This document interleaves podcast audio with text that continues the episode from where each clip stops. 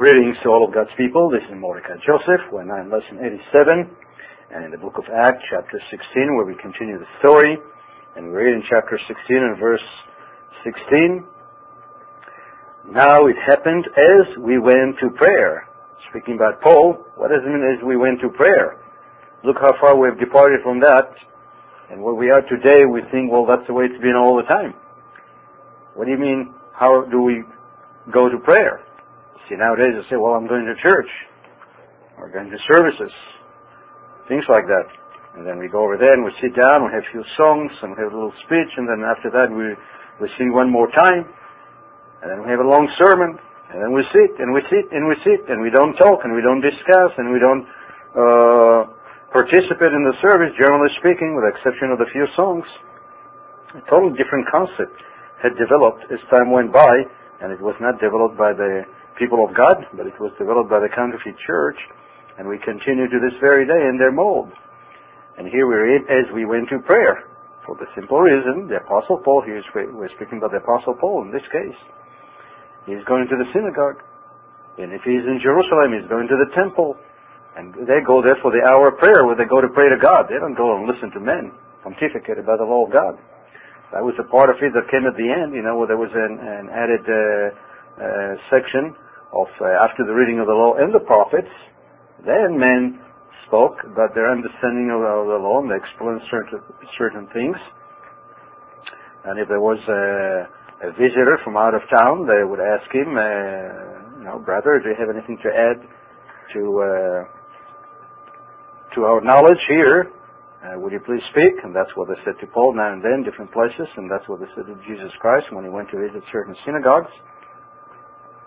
And so when they go to prayer, it's because that's the way God ordained the service. That this is a part of what is called the divine service. And as Paul said in Romans uh, 3, what advantage does the Jew have? Well, much in every way. Uh, because of uh, the oracles that were committed to him in the divine service and uh, many other things. In other words, God demanded that when we come, we come before Him to worship Him, to praise Him as a congregation, as a body of witnesses and to honor Him and to sing before Him. We don't go there to do our own thing and sit down and listen to a lecture. And yet we got so deeply into that mold because we learned it from others and we went even far beyond that. And uh, now it became uh, to us righteousness. Well, that's the way you do things. Well, that's not the way you do things. If you're in the temple, if you're in the synagogue, if you're a part of the Commonwealth of Israel for hundreds and hundreds and hundreds of years, and to this very day, if you are a part of the Commonwealth of Israel, that uh, goes to the synagogue. And yet, when people depart so far away from uh, the way of God and uh, the way uh, you do things when you come and appear before Him, then you take it for granted. Granted, you know that's that's the way it is. That's that's the way it should be, and that's righteousness. Anyway, here we read, and uh, you know, pay attention to it when you read these kind of things, and go for the background and uh, search for the context and what it is all about. This way we'll find out whether you are standing where you should be or you're uh, going somewhere else. So in verse 16 we read, Now it happened as we went to prayer that a certain slave girl possessed with the spirit of divination met us who brought her masters much profit by fortune telling. This girl followed Paul and us, and this is the writer of uh, the book of Acts, Luke, is recording that. And this is what he's saying. This girl followed Paul and us and cried out, saying, These men are the servants of the Most High God, El Elyon. You see, there it is. You find it in the New Testament, as well as you find uh, you find this in uh, the entirety of the Hebrew Scriptures. The identity of the of the highest deity in heaven, and the identity also of the one who is under him and has always been under him and has been called his messenger now and then, or the Lord of hosts, or the captain of the armies of the hosts of Israel, as he appeared to Joshua, or the messenger of the Lord, the Hebrew word for it, messenger is angel, malach, and that's what it means, messenger, and uh, from the beginning of time you see this distinction, and the people of God who did know God, who had the Spirit of God, who had knowledge and understanding, and even some who did not have the, knowledge, the Spirit of God or uh, a lot of knowledge and understanding, like even Hagar, as we mentioned earlier, she knew about the difference between the Most High, with whom man doesn't have personal contact, and the one that is sent by him who is also the eternal. And both are eternal. So this person possessed by the demons, making it very plain that there is a Most High, and then there is one who is under him, and both are eternal. And the Most High God, El Elyon, is the one that also Abraham was worshipping, not only the one that was sent by him, with whom he had direct contact all the time, and had lunch with. And this is the one that Moses spoke face to face, that came down to Mount Sinai and married Israel, and came down later on in the flesh. And so that knowledge has been there from the beginning of time, and uh, the people that had eyes to see, the wise, that were generally very few, did always understand that.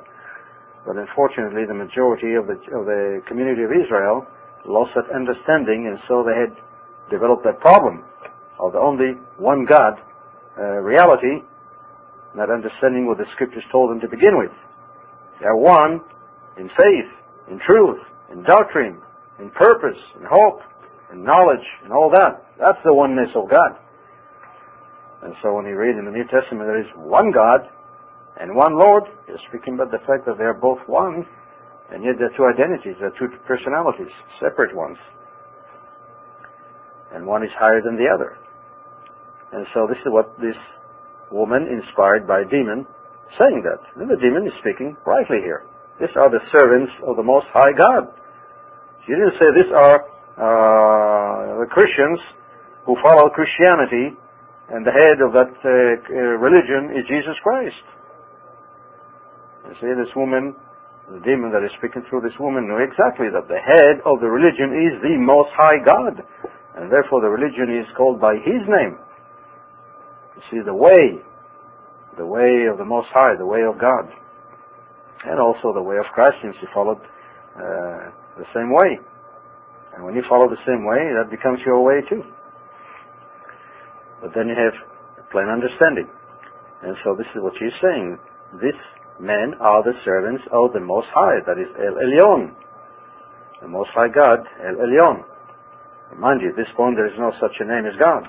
That, that word came later, from, uh, at least into the English, from the German, Gott. And basically what it meant, a deity. But you see, there is a deity and there is the Most High deity, and that's the difference between the two. El Elyon, and he is called uh, Elohim, it's not called God, it's called Elohim. And then there is the Elohim who is not the Most High. He's also called Elohim. And then there are all the false Elohim who are not really Elohim. So Elohim is just a word for a deity. And Elohim is not the name of the deity. It's just a generic name for a deity. And she is saying these men are the servants of the Most High God who proclaim to us the way of salvation. You're not saying, well, these are the ones that are proclaiming to us Christianity. They're bringing Christianity to us. You see, the demons were smarter. They knew there is no such a thing. So they did not even use that terminology that came later on and then was taken for granted. Now everybody's talking about, uh, about Christianity and we are members of Christianity and there is authentic Christianity and there is not true Christianity and so forth. And that's how far we have strayed from the path, from the way of God. And we're so deep into Babylon that it does not even dawn on us that an awful lot of our understanding and terminology is still Babylonish and not of God. That's the reason why people always go astray. And so this is what she's saying here. They come to proclaim to us the way, the way of salvation. And Christ said, I am the way. He didn't say I'm Christianity. I am the way. And the way, that way was revealed from the Most High God, El Elyon. And from the beginning of the, of the book, from Genesis to the end, Revelation, you always read about the way. That's the name of the religion. And verse 18, and this she did for many days. How she was making life very tough for the Apostle Paul and all those who were around him, and she did it, did it for quite a long time. But anyway, you see the, the knowledge there of uh, people going to the hour of prayer. As we read earlier in uh, chapter 3 and verse 1, where Peter and John are going uh, at the hour of prayer to the temple. They didn't know any other way of doing things. Because that was the way. We have departed from the way, and we have invented our own things, and we have modified, you know, the, the, the way in which we walked, which was the way of Babylon, and we we think, well, that's God's religion. Uh, you never hear anybody saying today, well, this is the hour of prayer, let's go, you know, to uh, to pray before God. We just don't even think that way anymore. And yet here it is, the Apostle Paul, and all the apostles, and all the men of God, from the beginning of time. And had they been alive today, they would still be going to the hour of prayer. And that's how far we straight from God. That's what God says. Come out of Babylon. Get back to the way that I've revealed to Israel. And that includes the divine service, how to do things. We've forgotten all those things and we think that we're doing okay. That's what Paul tells us. He who thinks that he stands, take heed lest he fall. God is not very much pleased with that when people come and do their own thing instead of coming before him to pray to him. Anyway, we continue that. Uh, in verse 20, we read, And they brought them to the magistrates, that is, uh, the, the people of that town, as we read in verse 19. In other words, they got pretty angry when uh, when uh, Paul uh, rebuked that uh, demon, and so they caught uh, whomever they could catch. You know, took their rage and anger on uh, on Paul and Silas, and they dragged them into the marketplace to the authorities in verse 19, and they brought them to the magistrate and said, "This man, being Jews." exceedingly trouble our city. You see, then so this meant being Christians. Well, this meant, you know, being uh, members of Christianity. They knew exactly what they were. And they knew exactly what they were teaching. Because I heard about those things. They had synagogues in their midst. And so they knew exactly what they are. They're Jews. They didn't say they're Christians. There's the Apostle Paul and uh, Silas and all the others. That's where they were recognized and they were recognized by other names like Nazarenes or Messianic, that is, followers of the Messiah, and so it came later on uh, to be Christians. Okay, let's go now to uh, chapter 17, where we're reading verse 1. Now when they had passed through Amphipolis and Apollonia, they came to Thessalonica, where there was a synagogue of the Jews. Then Paul, as his custom was, went in to them and for three Sabbaths reasoned with them from the Scriptures. What Scriptures is he talking about? The Hebrew Scriptures. And that is his manner, he went to the synagogue. And that is his manner, he went to the hour of prayer. That's what we go to the synagogue for. Not to hear a lecture, but to go and praise God, honor God, sing to God, read His law, study His Scriptures, have a discussion of the Scriptures among the congregation, and uh, an explanation by the ruler of the synagogue or a guest speaker or whatever it may be, you know, for a few minutes. But the entirety of the service was to honor and to praise God and to sing to God as David had ordained in the in the temple. And an official uh, divine service took place at that point and then developed a little bit more. And then uh, in the Jewish community, once there was no temple, or even when there was a temple, uh, when people did not all go to the temple, they went to the synagogue in their own town. Obviously, not everybody can go all the way to the temple every every day, but you can go to the synagogue, which is nearby in your town, and that was a service of worship to God. In other words, it was a worship service, not a lecture service, as we have experienced for many years. And uh, ironically, the Catholic Church is the one that copied the temple service or the synagogue service, and to this very day they're closer than uh, we are. And that's unusual. Anyway, we continue in, uh, in uh, verse 10. And we read in verse 10 Then the brethren immediately sent Paul and Silas away by night. In other words, he went to the synagogue and he spoke to them, and some of them were not too happy about it. And so there were problems as we read in verse 5, but the Jews who were not persuaded by the scriptures that uh, Paul was uh, bringing before them, uh, becoming envious. That's what the problem is. When you're envious, you're not even listening. You see? And obviously, you're not going to be persuaded. And that was a major problem that generally was in the Jewish community. Either by the leadership, because of envy, they did not pay attention to what Christ was telling them, not because they did not understand what he he's talking about in many ways, They knew the scriptures too. But because of envy, their minds were blinded. They couldn't see.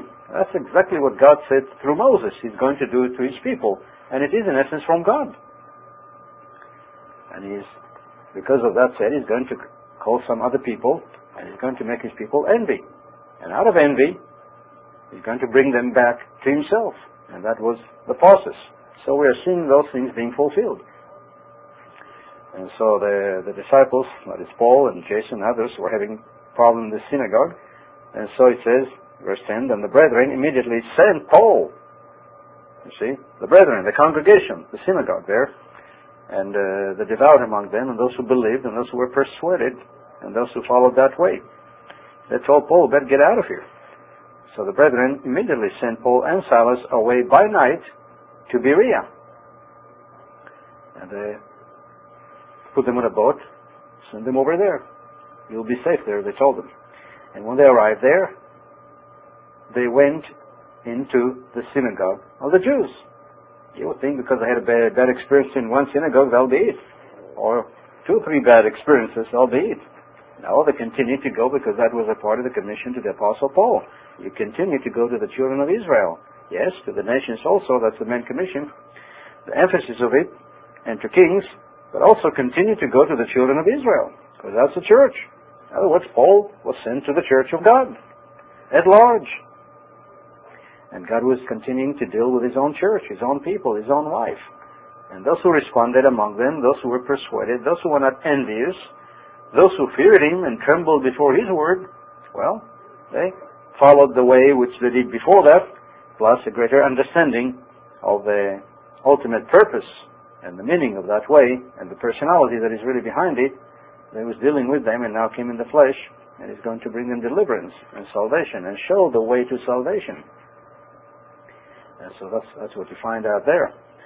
And so Paul continued to go, and as, as soon as he got to Berea, well, that's first place that he goes to, the synagogue of the Jews. And uh, in other words, church of God, people of God. And these were more fair-minded or noble uh, than those in Thessalonica. So this is what Paul was encountering. Some synagogues that were hot-headed, were more envious people, and others were not. And God continued to work with his people. And so it was also in the ministry of Jesus Christ, all the prophets. It were those people that listened and others were not inclined to listen. And he's not writing all of them off just because some of them were rebel rousers. As Paul would say later on, what if some did not believe? He didn't say what if, what if all of them didn't believe?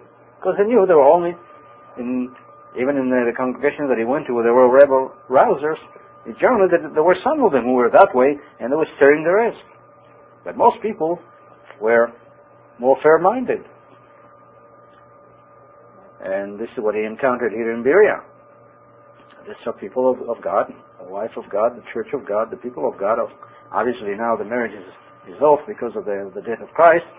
And so, yet they are still being the people of God. God is going to continue with them and is intending to marry them. So they're still in that category again. Even though the marriage has not taken place yet, and even though the marriage in essence of the old covenant was annulled, finished by the death of the, of the husband, yet God is going to remarry them again. So they remain in that category, but they have to respond. And so here they were firm-minded and they responded. And it says they were firm-minded than those in Thessalonica in that they received the word. See, Christ was not sending the apostle Paul to teach Christianity. He sent them to teach the word, the word of Moses, the word of the prophets, about the plan of salvation. The scriptures are already new. But what does it mean? What is the ultimate purpose and destiny of it? That they did not. And the way they did not, as they should have known. And so this is the word they were when preaching. Not something new, not a new religion. And so they were willing to receive the word with all readiness and search the scriptures. That's where the word came from. The scriptures. What scriptures? Moses and the prophets. Psalms, writings. Where else? There was nothing else. And so they were searching the scriptures daily to find out whether these things were so. And so hopefully those who are listening to this uh, series of, uh, of lessons will do likewise. Well, obviously, if you're fair-minded, you're going to do it, and you're like some of those that Paul has encountered in some synagogues that were hot-headed and envious, you're not going to. And that's the reality. It's been always like that. Can't expect everybody to be in the same uh, state of mind. But anyway, the word must be preached, one way or the other, and that's the way God has been doing it for thousands of years, from the beginning of time, when He sent His prophets or servants or uh, teachers or whatever it may be. And so these were Jews who were firm-minded, and therefore they responded in that manner. And to this very day, we have this kind of people also. There are Bereans in our midst, and are those who are not. Let's go now to uh, chapter 18 and continue the story. And in chapter 18, in verse 1, we read, After these things, Paul departed from Athens and went to Corinth, and he found a certain Jew named Aquila, born in Pontus, who had recently come from Italy with his wife Priscilla, because Claudius had commanded all the Jews to depart from Rome.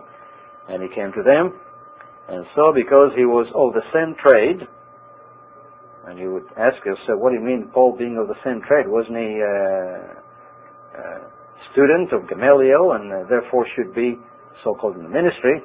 Before that, that is ministry to, to Israel, to Judah, and now in the ministry uh, to Jesus Christ, still the same God, same God of Israel, in the same profession. Well, now we, we find out a detail about Paul we didn't know before that, that he was, that he had a profession to support himself. And you don't see Paul saying, now wait a minute, wait a minute now. Uh, you're all supposed to be tied to me, and uh, God commanded that, and if you are not doing it, you are thieves and robbers, and uh, shouldn't be worried about money and all that. No, you don't see Paul using any of that language that we've heard so much of. Uh, the last uh, many years, in our experience, Paul makes it very plain.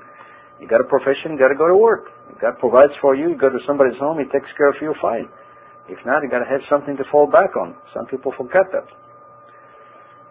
And so this is what you find out. Because he was of the same trade, he stayed with them and worked. In other words, they were tent makers. For by occupation, they were tent makers, we read. And he reasoned in the synagogue every Sabbath and persuaded both Jews and Greeks. So he didn't say, well, in order to do the work of God, I got to have money first. If I don't have money, I'm not going to do anything. Uh, this is the, the attitude of some in our midst today, especially among the leaders. Without money, can do the work. Well, here is God was doing an awesome and mighty work, a great work with the Apostle Paul, and money was not the reason that he was doing it. So God took care of his needs, one way or the other, and uh, one of the way he took care of his needs also, that Paul had a profession, and God said, well, you know what to do, go do something with your own hands, and then still do the work.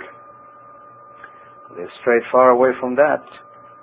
And there's only one category today of uh, in the ministry that does that, and that's the deacons or elders who are not supposedly uh, uh, ministers. We just call them elders, local elders. That's an invention of those who want the money, want the money for themselves, and do not care much about uh, paying those who are doing the word. That is, who are busy with the word of God. Anyway, it's a different issue. And so Paul is working with his own hands and reasoning in the synagogue every Sabbath day and persuaded both Jews and Greeks. And what do you mean reasoning in the synagogue? Well, he goes to the hour of prayer. He prays with all the Jews. The same prayers he's always prayed. Nothing new is under the sun, no change.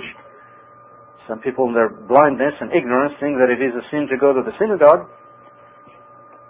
because they came out of false religion, Babylonish religion, they've been taught all these lies. But now that they have a measure of the knowledge of the truth, they've forgotten the way the apostles were, the prophets. And they really do not know the religion of God is the thing they do. And so here it is. He goes to the hour of prayer every time he goes to a synagogue. And after the prayer, after the reading of the law and the prophet, well, now there is an occasion to speak. And that's the way it was. And that's what he did. And that was his manner until the day he died. And his last trip to Jerusalem, last thing he did is he went to the temple there and sanctified himself and purified himself. Religion of Israel was still the same. There was no change there. And centuries down the road, the Catholic fathers recorded that those people who follow Jesus Christ, the Nazarenes, as they call themselves, that sect, they did everything exactly just like the Jews. Well, the only difference that they believed in Christ. And yet, you see what the false religion had done to all of us. We went so far away from it that now the religion of God, the service of God, the divine service is so foreign to us. And therefore, many of us cannot even conceive of ourselves of ever going to the synagogue and praying exactly the way Paul did. Of course, things have changed to, to a degree, but still the basics are, are there. And so, we read he reasoned in the synagogue every Sabbath and persuaded both Jews and Greeks. In other words, taught them of the Word of God. And that's what God wanted him to do. That's what Christ wanted him to do, because Christ did not stop going to the synagogue even in other words, his people were there. So would be in their midst. The law was being taught. They were praising him. They were praising the, the El Elyon. Of course, they did not understand that there are two of them. But still, they came to praise God. Worship God, honor God, sing to God, read His law, study His Word. And they were no different than all the generations before that, where the prophets went to the temple, the synagogue themselves, and they were with the people of God. And so this is what Paul is doing here.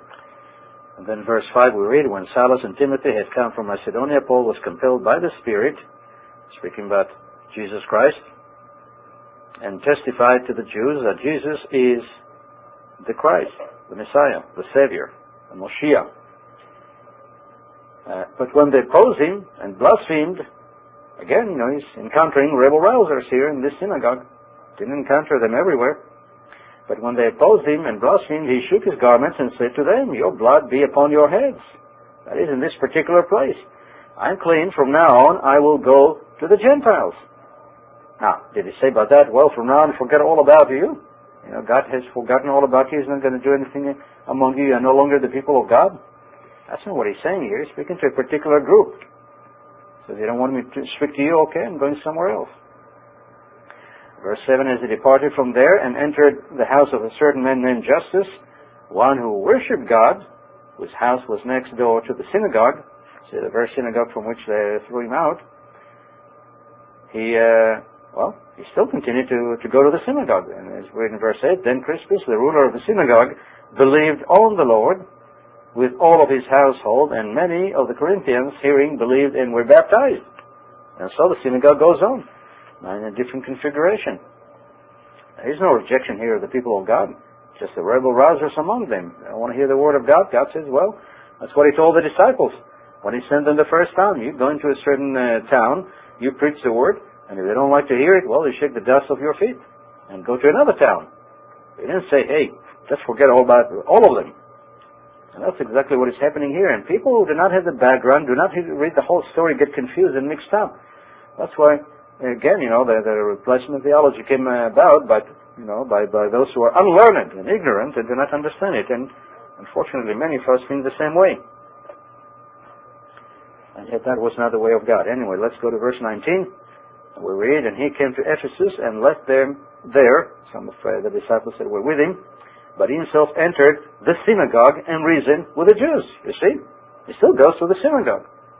So if you don't read the whole story, you get the impression, well, that's it. God was going to give up on the Jews, and that's where the Gentiles who were ignorant and blind and did not understand and were unlearned and created a false religion, counterfeit religion. That's exactly what they were saying. They pick up on a certain scripture and say, aha, you see, this is what it is. Well, read the whole story. You know, be wise, don't be fool. The person that doesn't consider the whole matter and speaks, he's a fool. And that's what they are, and we should not be that kind of fools. And so Paul continues to go to the synagogue wherever he went, but whenever there were people who were giving him a hard time, well, he did exactly what Christ told all the disciples to do. Shake the dust off your feet and go somewhere else. Go to another synagogue. And so he came to Ephesus, and this is what he did. First thing he does, he goes to the synagogue. He prays with everybody else, same prayer uh, that has been always in the synagogue, which was a copy of what the temple was, minus the sacrifices and other rituals related to it. And after that, he reasoned with them. And when they asked him to stay a longer time with them, he did not consent. Well, he had to go somewhere else, and that's what he told them. Verse 21. But he took leave of them, saying, I must by all means keep this coming feast. In Jerusalem. You see? There's no separation there. There's no new church. There is no new group. There's no uh, total new religion. He still goes to the synagogue and prays. He still goes to the temple and prays. He still goes to the feast there in Jerusalem. And so did all the apostles, and so did all the disciples, minus the ones that came from the Gentiles who could not go to the temple or the regular synagogue of the Jews. They could go outside, but they couldn't go inside if they were not circumcised. But the religion never changed. It was still the same religion. This is the faith that Jude talks about to return to the faith that was delivered. And he's not talking about a new faith that came on the scene in the days of Christ, because Christ never preached a new religion. He made it very plain. I didn't come to destroy the law of the prophets. That's the religion of Israel that God gave them. That's the way. He said, I came to magnify. And so this is what he does. He goes to, uh, to Jerusalem to keep the feast with all the other Jews. You see? And all the, those who believed in Christ and all those who were attending the temple who were believers in Christ. There were many, many thousands of them, including many thousands of the priests. And if you don't read the whole story, and you read the, the, the history of the Church of God from the point of view of the counterfeit churches, you get a totally different picture. That's the reason why so many of us are mixed up. We don't even know what the laws of God are and what we should keep, what we should not, and what day we should keep, and everything else. God says, come out of Babylon because there is too much of that so the past 2,000 years still in us. And then we read in, uh, in verse uh, 24, Now a certain Jew named Apollos, born of Alexandria, an eloquent man and mighty in the scriptures, again, law of Moses, prophets, Psalms, and he came to Ephesus, and this man had been instructed in the way of the Lord, the way of the Adon, that is, speaking about Jesus Christ. In the way, you see, that's the way, it's not Christianity. It's in the way of the Lord. And being fervent in spirit, he spoke and taught accurately the things of the Lord, the things that Jesus Christ spoke. Though he knew only the baptism of John, because he was not on the scene in, in Israel, and you know the Pentecost uh, that came there, where the Holy Spirit was given, uh, was not an experience that was known to many. Yet, who believed in him, because they came to the feast in Jerusalem and uh, and heard a lot of those things. And so this man comes here to Ephesus in verse 26. So he began to speak boldly in the synagogue. Where else would he preach? The way of the Lord. Because these are the people of God. That's the wife of God. This is the church of God. You see? Even though now they're sort of in a, in a transition period uh, because of the death of Jesus Christ. And yet, since he's going to remarry them, and this is his bride, well, the bride is already considered a wife. And even though all of them are not converted yet, it's just a matter of time they will be. And uh, that's exactly what, what is happening here. You know, you have to read the whole story and see it properly from God's point of view. And so he began to speak boldly in the synagogue. When Aquila and Priscilla heard him, they took him aside and explained to him the way of Elohim. You see, not Christianity. They knew better. The way of Elohim, the way of God, more accurately. And what is the way of God? The one that has always been from the beginning of time. And now it became known since Sinai that, you know, Israel, the way of Israel. The religion of Israel. There is no other religion. There has been no other religion since that time. There is no new, con, you know, new church, new doctrine, new, new, you know, theology. It's all the same theology with a magnified understanding, more spiritual. And so that's exactly what was happening here. And this is what they, they explained to him. And when he desired to cross to Achaia, that is from Apollos, go to other synagogues and preach there the way of God, uh, the brethren wrote, exhorting the disciples to receive him. And when he arrived, he greatly helped those who had believed through grace, that is, in the synagogue.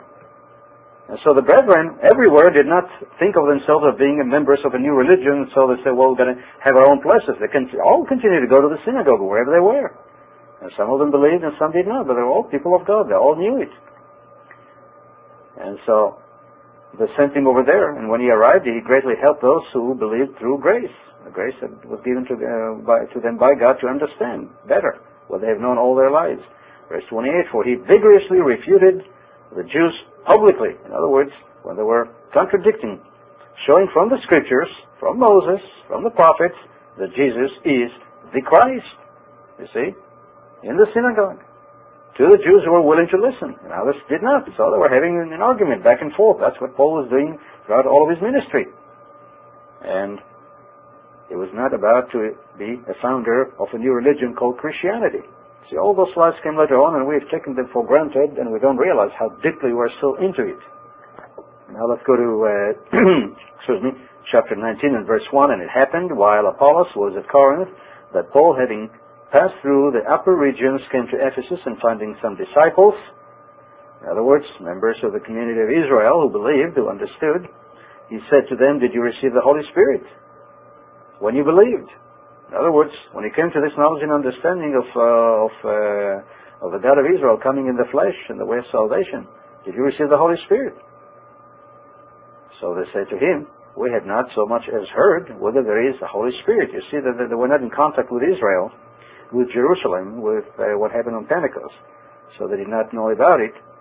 So they knew what Christ said, that he's going to baptize them with the Holy Spirit, but they haven't heard that it happened already. And he said to them, Into what then were you baptized? So they said, Into John's baptism. Well, that the whole community knew, worldwide. But about the coming of the Holy Spirit, apparently that knowledge didn't filter all around yet. And so in verse 4 we read, Then Paul said, John indeed baptized with the baptism of repentance, saying to the people that they should believe on him who would come after him, that is, on the Messiah, Yeshua HaMashiach, that is Christ Jesus, or the anointed uh, Savior. And when they heard this, they were baptized in the name of the Lord Jesus, so the Adon Yeshua, in other words. In other words, they understood the baptism of John just led them to repentance, but the baptism of the Holy Spirit, that was something that was to come later. And so it's not that the first one was not valid. It's not a question of validity. The question of the first one did not deal at all with the, with the reception of the Holy Spirit. And so now when they had a greater understanding of what Paul was talking about and uh, the process, how to become begotten sons of the Father, the El Elyon, well, they were baptized again, and not again in that sense, they were baptized, and they received uh, obviously the Holy Spirit. In verse 6 we read, And when Paul, you see they were baptized now in the name of the Lord Jesus, and not only John's baptism, and when Paul had laid hands on them, the Holy Spirit came upon them, and they spoke with tongues and prophesied, just like it happened in, uh, in the temple on the day of Pentecost. And now there were, uh, the men were about 12 in all. And these were Jews, Jewish community in the synagogue, that believed and understood and comprehended. And so we read in verse 8, and he went into the synagogue. Again, you see, the religion is the same. The people are the same. This is the people of God. This is the wife of God. Paul never understood it any other way. He didn't think that he was coming and establishing a new religion. You see? All those things came later on. And he went into the synagogue and spoke boldly for three, mo- uh, three months. Imagine that. Every week, every, every Shabbat, every Sabbath, he went to the synagogue. He prayed with everybody else. And he uh, sung songs with everybody else and honored God and worshiped God and read the law like everybody else and, and uh, studied the prophets with them and discussed things with them. That was the, you know, being in the midst of the people of God. This is the church of God. And then the ones that responded, well, God gave them the Holy Spirit. And all the Gentiles that came to the synagogue were outside. If they, they wanted to know more and understand more and commit themselves, well, they too were added and being grafted into that synagogue, into that community. And there were places where the, uh, most of the brethren in the synagogue were obedient and faithful, and therefore the Gentiles came and worshipped in the synagogue, you know, when, when, they, when they were allowed by people who were fair-minded. In other places, some, uh, some Jews made an exception, uh, took an exception to that. They didn't want them in, and uh, there were problems. And that's the way it was in, in the ministry of uh, the Apostle Paul, as a minister to the people of God in the synagogue. And uh, the separation between the two groups came later on, where he was in certain areas where there was total disagreement, because some people just uh, would not uh, allow him to do anything unless the Gentiles were out. And so that's what he was doing. And he went into the synagogue and spoke boldly for three months, reasoning and persuading concerning the things of the kingdom of God, the kingdom of Elohim.